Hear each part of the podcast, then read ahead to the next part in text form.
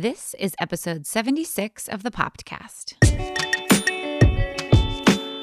Welcome to the Popcast, a weekly podcast all about pop culture in three regular segments. We're your hosts, Josh and Maureen Goldman. Welcome back, everybody. Two days late. Two days late. Hey, better late than never. Well, originally I had wanted to do this podcast on Tuesday instead of Monday, as we normally do, because the Oscar nominations for 2020 were released on Monday morning. I thought we'll record on Monday night, we'll talk about the nominations in addition to our premiere topic, but then real life hit us, and Maureen and I both fell asleep on the couch at like nine o'clock last night. Sometimes you're just exhausted and you have to fall asleep on the couch. That's right. So here we are, Tuesday night, recording our episode for this week. The first thing I want to talk about, Maureen, do you think any of our elephant eared listeners cracked the code? So, for the past few episodes, the first word of every episode has been A secret a code. secret code. And here is that code strung together. We have an announcement. Maureen is pregnant. That's right. Maureen is pregnant. Woohoo! There's a little baby growing inside of Maureen, more than halfway along, which is exciting. And we're very excited to welcome another baby into our family. We are really pumped and we're very grateful and yeah, just very, very, very excited. I said, Should we tell our podcast audience? And Maureen said, Sure. And then I said, Maybe I'll do this code thing, which was really silly. And it was really hard to figure out how to start an episode with the word pregnant. And that was when I said, Pregnant, pause to start this episode. Little tricky Good work one. there. Good one, honey. All right. So, yes, we are very excited and we'll let you know when the baby arrives. Maureen, just a couple items in the snack bag. Then we're going to have a little bit of uh, an addition to the snack bag, which is going to be the Oscar nominations. But first, did you hear this news that Prince Harry and Meghan Markle are quitting the royal family? So I did hear this news. I mean, embarrassingly, I don't really watch the news or listen to the news because sometimes it makes me really upset. A lot of it is sad. Anyway, I was with girlfriends this weekend and my best my best friend Kristen was like, "I can't believe you don't know about this. like you have to start watching the news." So yes, I was made aware that they are leaving the monarchy and moving to Canada. Yes. So this is what they they posted an Instagram post. Apparently, they did this without telling anybody else. They just Apparently the queen is very upset. Yes. So I have their statement. I'll read a little bit of it here. And then the Queen actually made a statement yesterday. So this is what the Instagram post from Prince Harry and Meghan Markle says. After many months of reflection and internal discussions, we have chosen to make a transition this year in starting to carve out a progressive new role within this institution. We intend to step back as senior members of the royal family and work to become financially independent while continuing to fully support Her Majesty the Queen. Okay, so there's a lot more to that, but that's basically Also, what they they're said. already worth like millions and millions. It's like three hundred million dollars, something ridiculous. like right. I that. mean, Prince Harry has a lot of money, and Meghan Markle was an actress. if you're not financially independent already, guys, I don't know what you're doing. Yeah, I'm not sure either. Then, a couple days later, the Queen responded, and this is what the Queen said My family and I are entirely supportive of Harry and Meghan's desire to create a new life as a young family.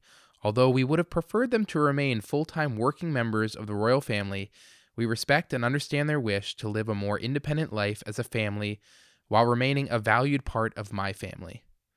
Okay, so this we used family a lot there. Did her PR people not read over? This? I have no idea. It, it's just all like, first of all, why do we care? Uh, I mean, we care. We're talking We about We care it. because she's American and, and or part American and right? Is she half Canadian, half American? I don't know. I don't know. I think her mom lives in Canada. Okay, but she's definitely she's American. Yeah. she's our Northwestern princess. yes. Anyway, I'm pretty sure she's just being blamed for stealing Prince Harry. Yeah, and and you know, there's this, been this whole idea of maybe this was you know like r- racially motivated. So th- there's been a little bit of thought that you know she wasn't welcome in England and wasn't welcome in the royal family. Which, if that's true, That would be very sad. that that's sad. And so she's decided, look, I'm not gonna stand for this. We're gonna take you know our son and we're gonna move away. And I read something else today. I don't know if there's any truth to this that she said she's never going back to England. what? Like she's already moved to Canada. She left. She took this. She took Archie, the baby, and they went to Canada. she and- has to go back. Her family's. I mean, I mean, Archie I think and Harry's family is there. Like, I don't know. I mean, so I don't think we really know the true story, but I guess it. You know, it just got me thinking. Why? Why is there royalty? It's so silly. The whole thing is. hey, they're doing better than some of our politicians. Yeah, but they're not politicians. That's the whole thing. It's like, what is the point of having royalty? tradition, tradition. I guess so. But, you know, obviously people do care about this and um, you know, My bottom line is, I don't think the queen's that upset because she still got William, Kate, and their three kids. yeah, and and William is the heir to the throne after Prince Charles. So, yeah, I think it's not that big of a deal. I mean, but but they were talking about it like I mean, it it's was a big deal, but not as big of a deal as it would be if he was the next in line to be king. Okay, should we move on to our next snack bag topic? let's do it. All right, Maureen, let me give you a little scenario. You're out to sea, you fall off your boat. Oh no. You're floating around, you aren't sure if you're going to make it. This is getting pretty dire. And then, up above, your savior. Looking down at you is Leonardo DiCaprio. What? So, this is a true story. Leo? A true story about Leo? A true story and about Leo. rescued someone? Yes. I just am so jealous right now. So Leo was vacationing in St. Bart's, and the boat he was on heard a distress call for someone who went overboard. They went out and they found this guy floating about an hour before dark, and a, before this huge storm came in. The guy they saved had been treading water for 11 hours, and Leo. Why didn't he just float? You're supposed to just lay on your back and float. Well, maybe he's not a good swimmer. Maybe he didn't know. You're supposed to float. That's why it doesn't require any energy. The salt water in your body. It, I, like, I hear what you're saying, but this guy was probably panicking. Okay, well, I'm saying for anybody else who's waiting for Leo to rescue them in a boat, just lay on your back and float. This has been Marine Safety with Maureen. okay, so this guy got saved by Leo, and I just wanted to know I'm jealous. Maureen. Maureen is a really good swimmer and would be very comfortable in the water. No, I think after 11 hours, I'd be in full panic mode. but how great would it be to be saved by I mean, Leonardo of all DiCaprio? people, that's pretty, pretty darn amazing. So you would So be was Leo just like leaning over, like, "Hello, come aboard"? Yeah, so he probably came aboard, probably got a couple cocktails with uh with LDC, Probably needed some water. maybe a water and then a cocktail. Okay. But yeah, how great would that be? I fe- I feel like that's your like your dream scenario in a nightmare scenario. Yes, yes, yeah. Making a dream out of what was an almost fatal situation. Yes. All right. Well, I thought If I Leo would rescued me in any scenario, I'd, I'd, it would be amazing. All right, Maureen, let's talk the Oscar nominations. This is going to be our last snack bag topic, and then we're going to move on to our premiere topic this week, which is going to be comparing the two most recent versions of Little Women on film. Maureen, Oscar nominations came out yesterday, Monday, January 13th, and let me just give you a couple quick hits here. Then we're going to talk about the four major categories. We're not going to get into everything here. There are 24 categories overall, and we certainly don't have time to get into all of those now. But Joker leads all films with 11 nominations. Wow, dark. The Irishman, 1917, and Once Upon a Time in Hollywood each received 10 nominations. And then Little Women and Parasite each received six nominations. Here are some fun facts for you. Scarlett Johansson was nominated for two acting awards. She was nominated as Best Lead Actress for Marriage Story, and she was nominated for Best Supporting Actress for Jojo Rabbit. It's only, I think, maybe the 12th time that's ever happened. Good for you. The first time since 2007, I believe, when Cate Blanchett was nominated for two acting awards. I don't think she'll win either, but you know, we never That's know. an honor to be nominated, especially after Martin Scorsese said that her other movies weren't real. Well, yeah, he doesn't like her new movie that's coming out, Black Widow. Yeah, all of her Marvel Marvel, movies. all of her Marvel movies. John Williams, you know, the famous composer, the Star Wars composer, yes. he received his 52nd Oscar nomination. That is absurd. That's absurd. Who is, who's gotten the most Oscar nominations? I think it's him. It- Wow. it's either him or Walt Disney. But John Williams, 52 Oscar nominations. That is pretty impressive. And then there was a couple that was nominated Noah Baumbach and Greta Gerwig, who are together. They have a son named Harold. And they both got nominated for Best Screenplay, one in the adapted category and the other in the original Thank goodness screenplay they're not category. competing. Yeah, that would I be know. tricky. That would be crazy. So, Maureen, let's talk through the major categories here. We're going to talk about Best Actor, Best Actress, Best Director, and Best Picture. For Best Actor, we're going to start there. And your nominees this year Antonio Banderas for Pain and Glory, Leonardo DiCaprio, Once Upon a Time in Hollywood, Adam Driver, Marriage Story, Joaquin Phoenix in Joker, and Jonathan Pryce in The Two Popes.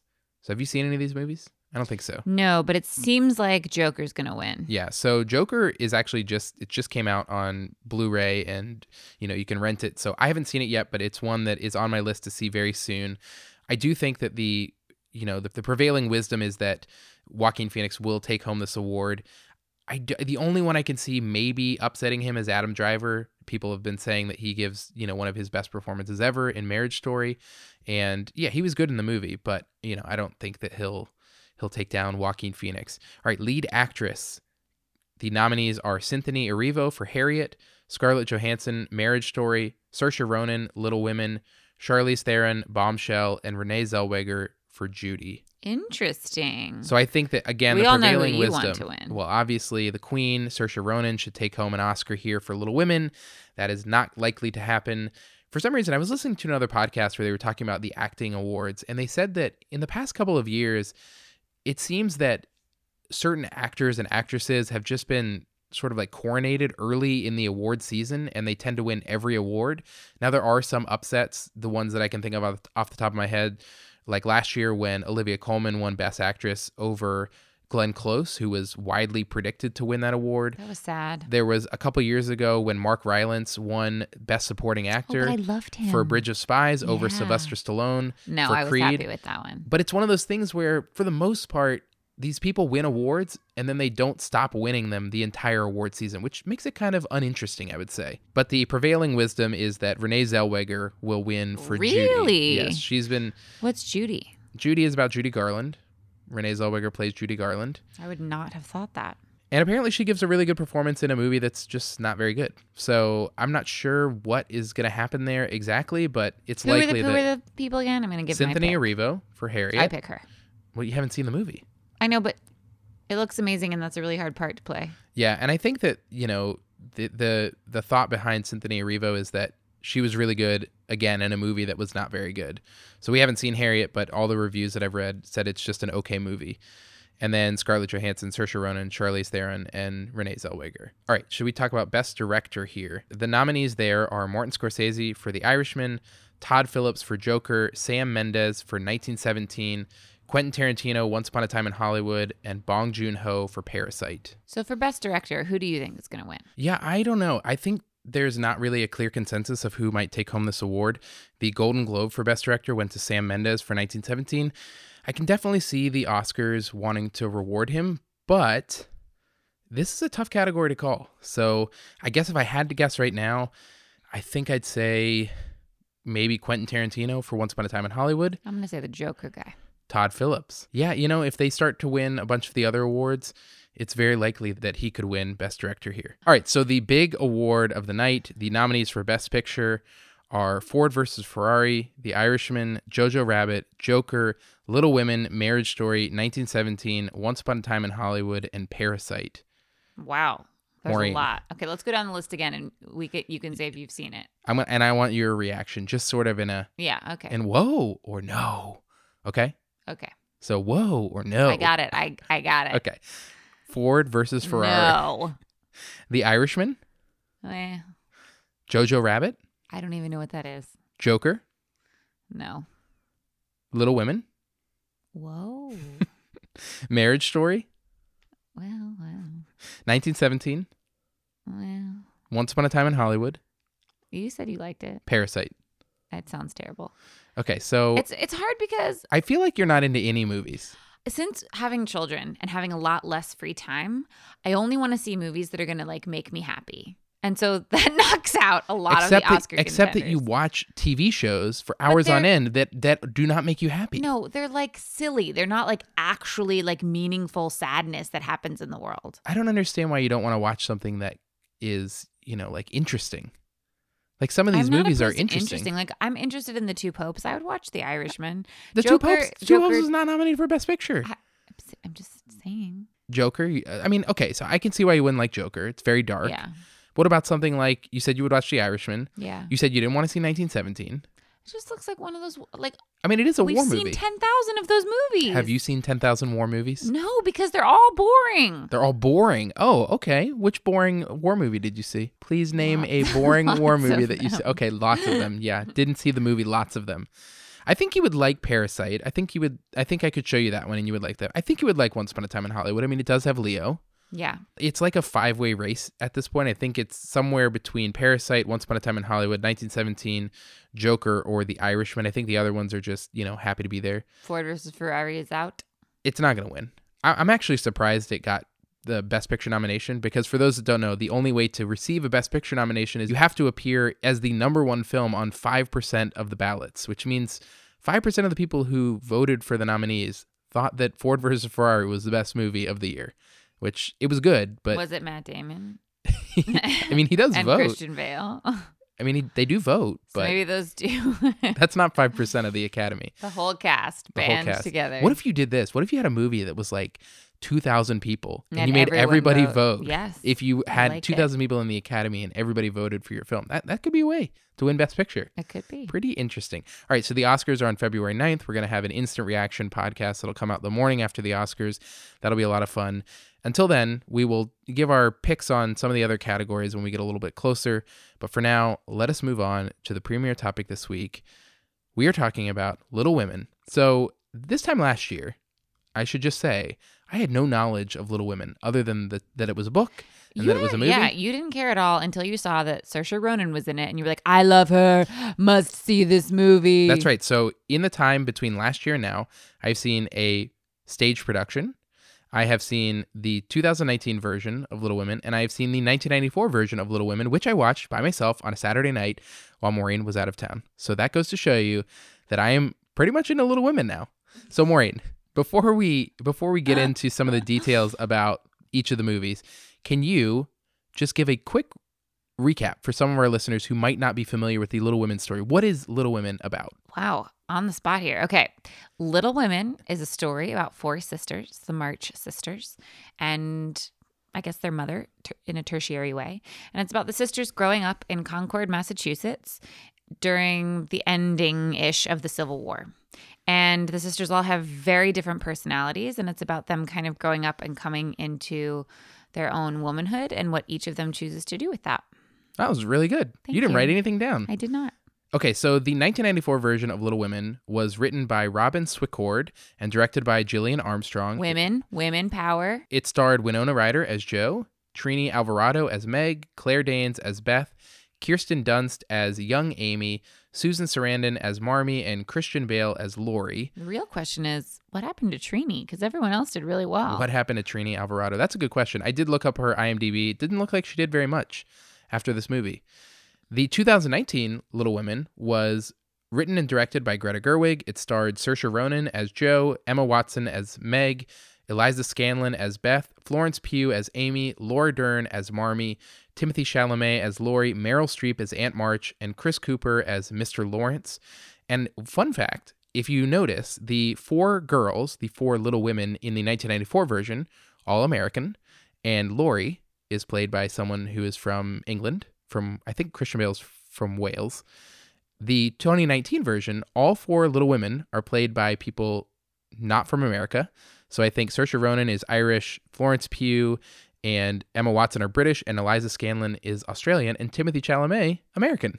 Isn't that funny? Interesting. Okay, so I should set this discussion up by saying that both movies pretty much cover the same story beats, and that's because both were based on the same book by Louisa May Alcott.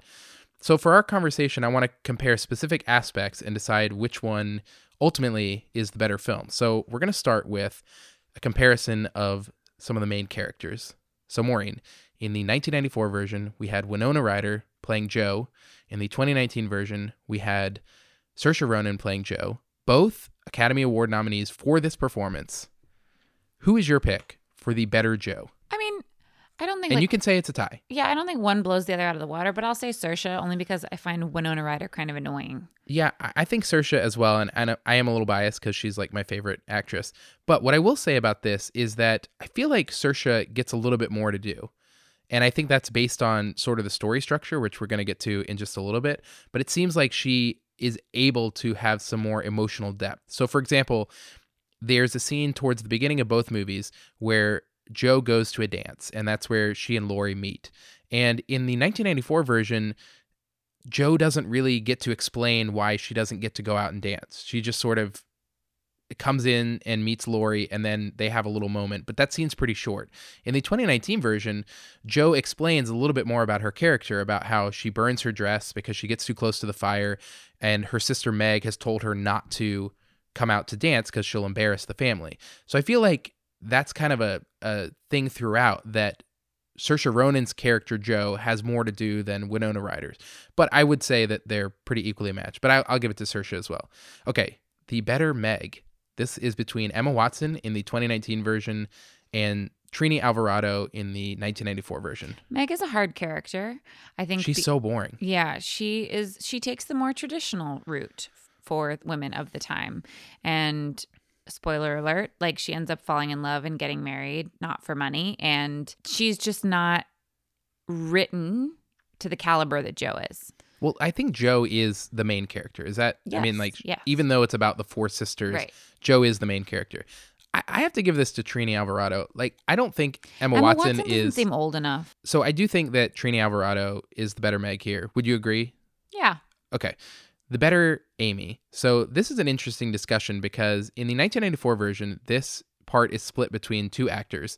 The first is Kirsten Dunst, who is now a relatively famous actress. She plays young Amy, and Amy in the story is the youngest of the sisters. And I think Kirsten Dunst was 11 when she made this movie. And I think if you're just comparing that part to Florence Pugh, who plays Amy in the new version, I think Kirsten Dunst plays that young part better because she's actually a young girl. yes, I agree. It was it seeing the two movies relatively close together in time. I had previously seen the 1994 version, but I rewatched. It makes a big difference to have the actual younger sister be younger. I think it helps the story a lot. I think it helps the dynamic a lot. I think it helps what ends up happening, which, spoiler alert, you know, Amy marries Laurie at the end. And when you see it all as one character with Florence Pugh, you're kind of like, well, that's not fair. Like, you were, she doesn't seem like a little girl in the beginning. Yeah, and I and- think having Kirsten Dunst as that 11 year old really helps. And as someone who did not see the 1994 version first, I didn't really understand the age difference between the girls when I saw the 2019 version. So I actually didn't realize that she was supposed to be significantly younger than Jo because Florence Pugh in real life is 23 and Saoirse Ronan is 26. And and they are sort of playing younger in the scenes set at the end of the Civil War and then of course some of the scenes yeah, take but place just because they give her bangs doesn't make her seem like she's 11. Right, right. And that's what I'm saying. But I do think that Florence Pugh as the older Amy Yeah, she was great. was very good and also an Academy Award nominee for her performance in this film.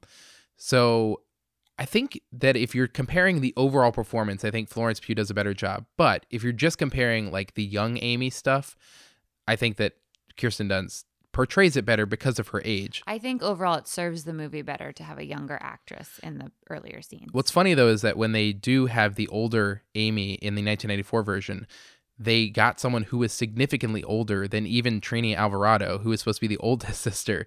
So everybody else is the same. Winona Ryder, Trini Alvarado, and Claire Danes are all the same and eight years later, except for this person, this new person playing Amy, who was quite much older than than the rest. All right, so the better Beth. Now this is a part that you know the character of Beth, for those that don't know, dies in the movie, and it's played by Claire Danes in the 1994 version, and it's played by Eliza Scanlen, who I wasn't familiar with as an actress before seeing the 2019 version. I think that Claire Danes is really good. I mean, she's just a really good, and she's like been good for a long time. So here's my deal. I actually went into seeing the new version thinking like nobody can beat Claire Danes, but I actually liked Eliza better.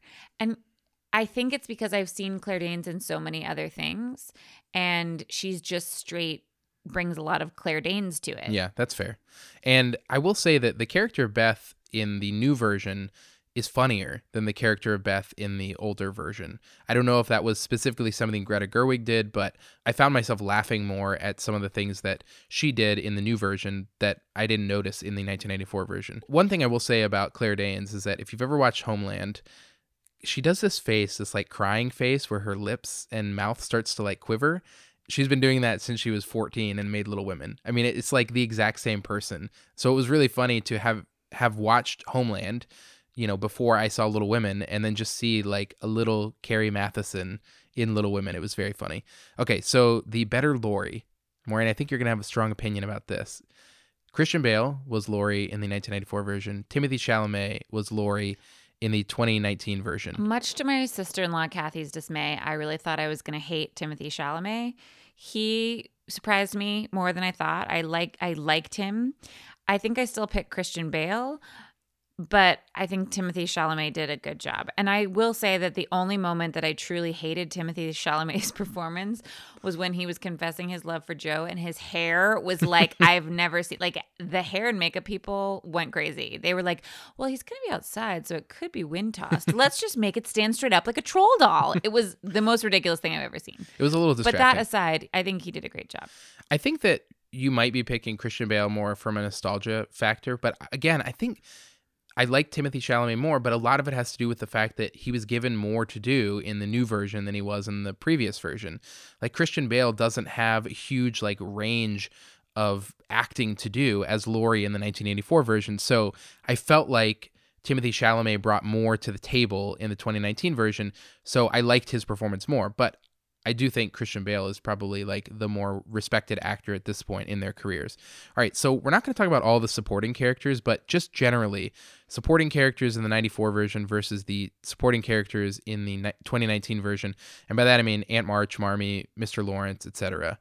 Do you have a pick for who you liked more? I was comparing Marmee's a lot. I think because I am a mother now and have children. I really liked Laura Dern, but I think Susan Sarandon was a stronger Marmee. I think Laura Dern not backplayed, but I think she was more subtle in ways to let Saoirse shine. Yeah, I think that was probably Greta's decision as director that Marmee would not be as like like stern, not stern, but like Marmee would not take as much of a stand so that Jo could Jo's stand could look even more dramatic. Interesting. I thought Laura Dern did a nice job of like the classic mom of like, well, what do you think? Yeah. Well, how do you feel? Like, what do you think is the right thing to do? But I like yeah, that's a good point. A little bit of Susan Sarandon's tenacity. I think that overall, I think the supporting characters in the new version stand out a little bit more than the than the older version. But a lot of that is to do the, with the fact that like Aunt March is played by Meryl Streep, who's probably the greatest actor living right now, and you know someone like Chris Cooper plays Mr. Lawrence. And when I was watching the 1984 version, there there just wasn't the the same energy that Chris Cooper brought. And and one of the things that I that. loved about Chris Cooper's performance is that he was such a like a soft spoken mm-hmm. and like kind-hearted person and I thought that's how the character was. And I don't know if that's the case in the book, but I didn't get that sense when I watched the the 1994 version. Like there's such a like beautiful relationship between Chris Cooper's character, Mr. Lawrence, who had previously lost a daughter, you know, before the the story of Little Women takes place, and how he connects with Beth. And Beth is a pianist, and you know he lets her come and play in his big house, and eventually gives her a piano. And also in the 1994 version, we have lo- seen in the beginning with Laurie playing the piano, and there was a big deal in the 2019 version about how nobody in the house plays the piano. Wouldn't it be nice if Beth could play the piano? We should see what happens in the book because I think people are just taking liberties. Yeah, there. for those who've read the book, let us know what what the deal is with the piano in the Lawrence household. All right, so I want to ask about the story structure. This is something I find really interesting, and I think what really sets the two movies apart. The story structure in the 1984 version is very straightforward. It's very linear. You see the story from beginning to end, and it's almost, you know, each scene is almost pretty simplistic in its portrayal of what's going on.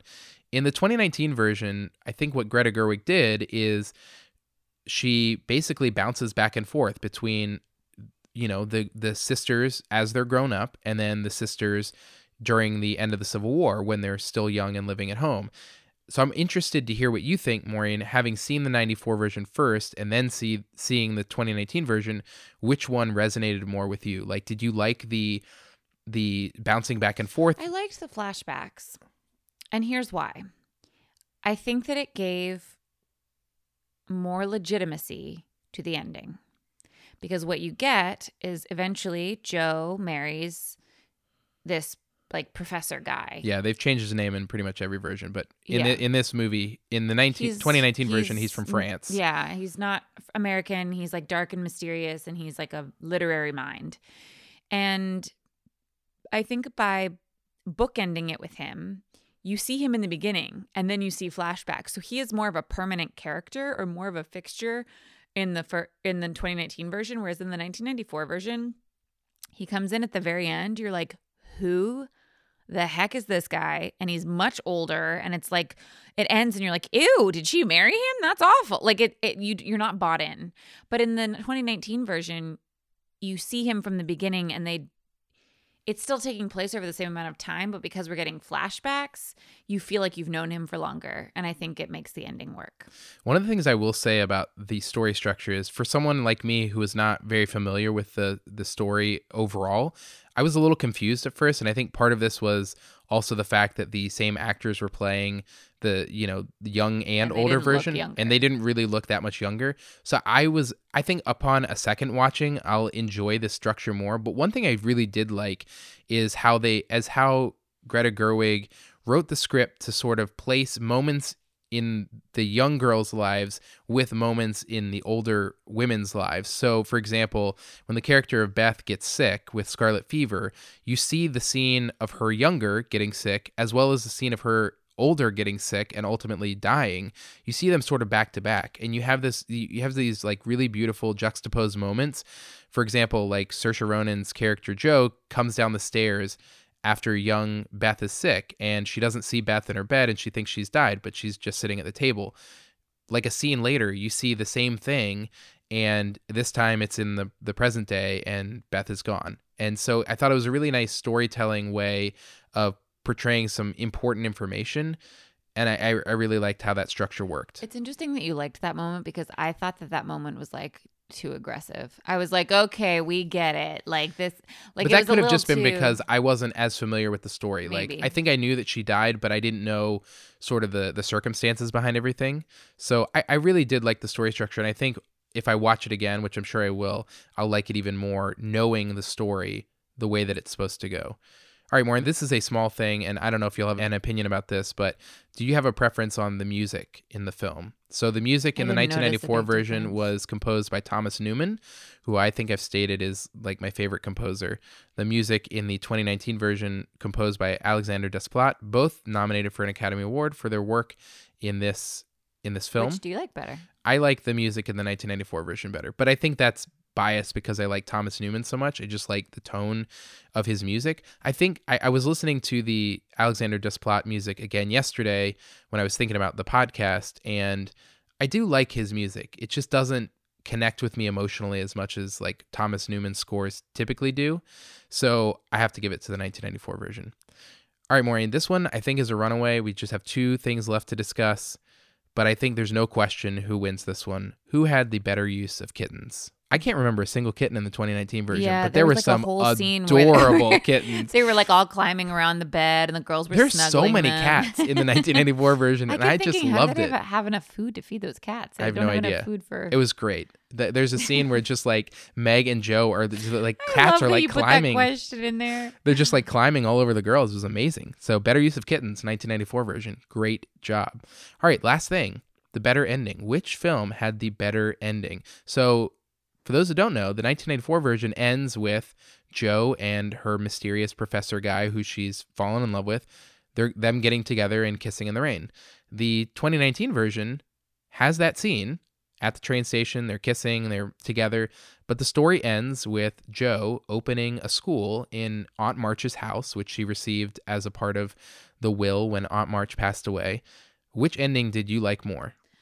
I like the school, though I think it's highly unrealistic. Like, how do do those kids pay to go to school? How do they have enough money to like pay all? And all her family works there. Like, you know, the professor teaches violin lessons, and her sister teaches sewing And art. Amy teaches art, and yeah. So I was kind of like, how are all these people making their living at this school? Yeah, I think, well, I think if you can put that aside, I think you're right. I think the school ending is much more powerful. And I think a lot of that is to do with the fact that they mention that in the 1994 version. Like she says, maybe I could open a school here.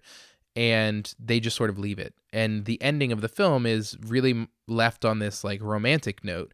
And I think that the 2019 version also ends on a romantic note, but it's more of like a powerful sort of like what can a woman do because a lot of the 2019 version is you know like women are restricted or were restricted in that time about what they could pursue in their life like they couldn't have land and they they couldn't really earn their own money and so i think ending with sort of a really powerful scene of jo sort of walking through the school that she's built Yes, but I wanted to know how that was possible. I love the message, but I, as a viewer, I was like, is this? didn't she just write a book Maybe she got a bunch Maybe of she funds it herself and pays all of her sisters to like I mean, maybe paychecks. so. I don't know. I just would have liked a little more like pragmatism around it, and then I would. Of course you would. of course you would. All right, so I think that just leaves which version do you like more? I think I have to give it to the 2019 version. I just think that the story that Greta Gerwig presents is a little bit more complex, it's a little bit more interesting. I did like the 1994 version more than I thought I would. yeah, I like 2019 as well. It just felt fresh, and it was nice to see kind of an updated version. Yeah, all right. So we're going to move on to teasers now. My teaser for this week is something that aired in the past week. It is the Jeopardy Greatest of All Time tournament. Featured three of Jeopardy's heaviest hitters, best players of all time Ken Jennings, Brad Rutter, and James Holzhauer to determine who is the greatest of all time. It's just really fun. If you're into Jeopardy, if you like good Jeopardy and really competitive matches, I would highly recommend checking it out. I think they put most of those episodes on YouTube, or at least large chunks of it. So I will see if I can find a clip to share. Maureen, do you have a teaser for this week? My teaser is the season three of Marvelous Mrs. Maisel. Oh. It's delightful. She's on tour. She's a female comedian in 1960, and Oh. it's really fun. So if you started the show and you weren't sure, I'd go back to it. This season is really good. Yeah, I dropped off. So you think even I would like it? Just pick up in season three. All right, maybe I'll do that. All right, that's our show for this week. Thank you guys so much for listening. We're going to take a week off next week, but we'll be back in two weeks, and we'll see you then. You can leave us feedback, comments, or questions on each episode by going to vernacularpodcast.com slash popcast. We would love to hear from you. You can also reach us by emailing thepopcast at vernacularpodcast.com. Please also subscribe, rate, and review our show on your podcast app of choice so you don't miss an episode. We'll be back next week, as always, sitting cross legged on our bedroom floor with a brand new episode. Bye, everybody. Bye.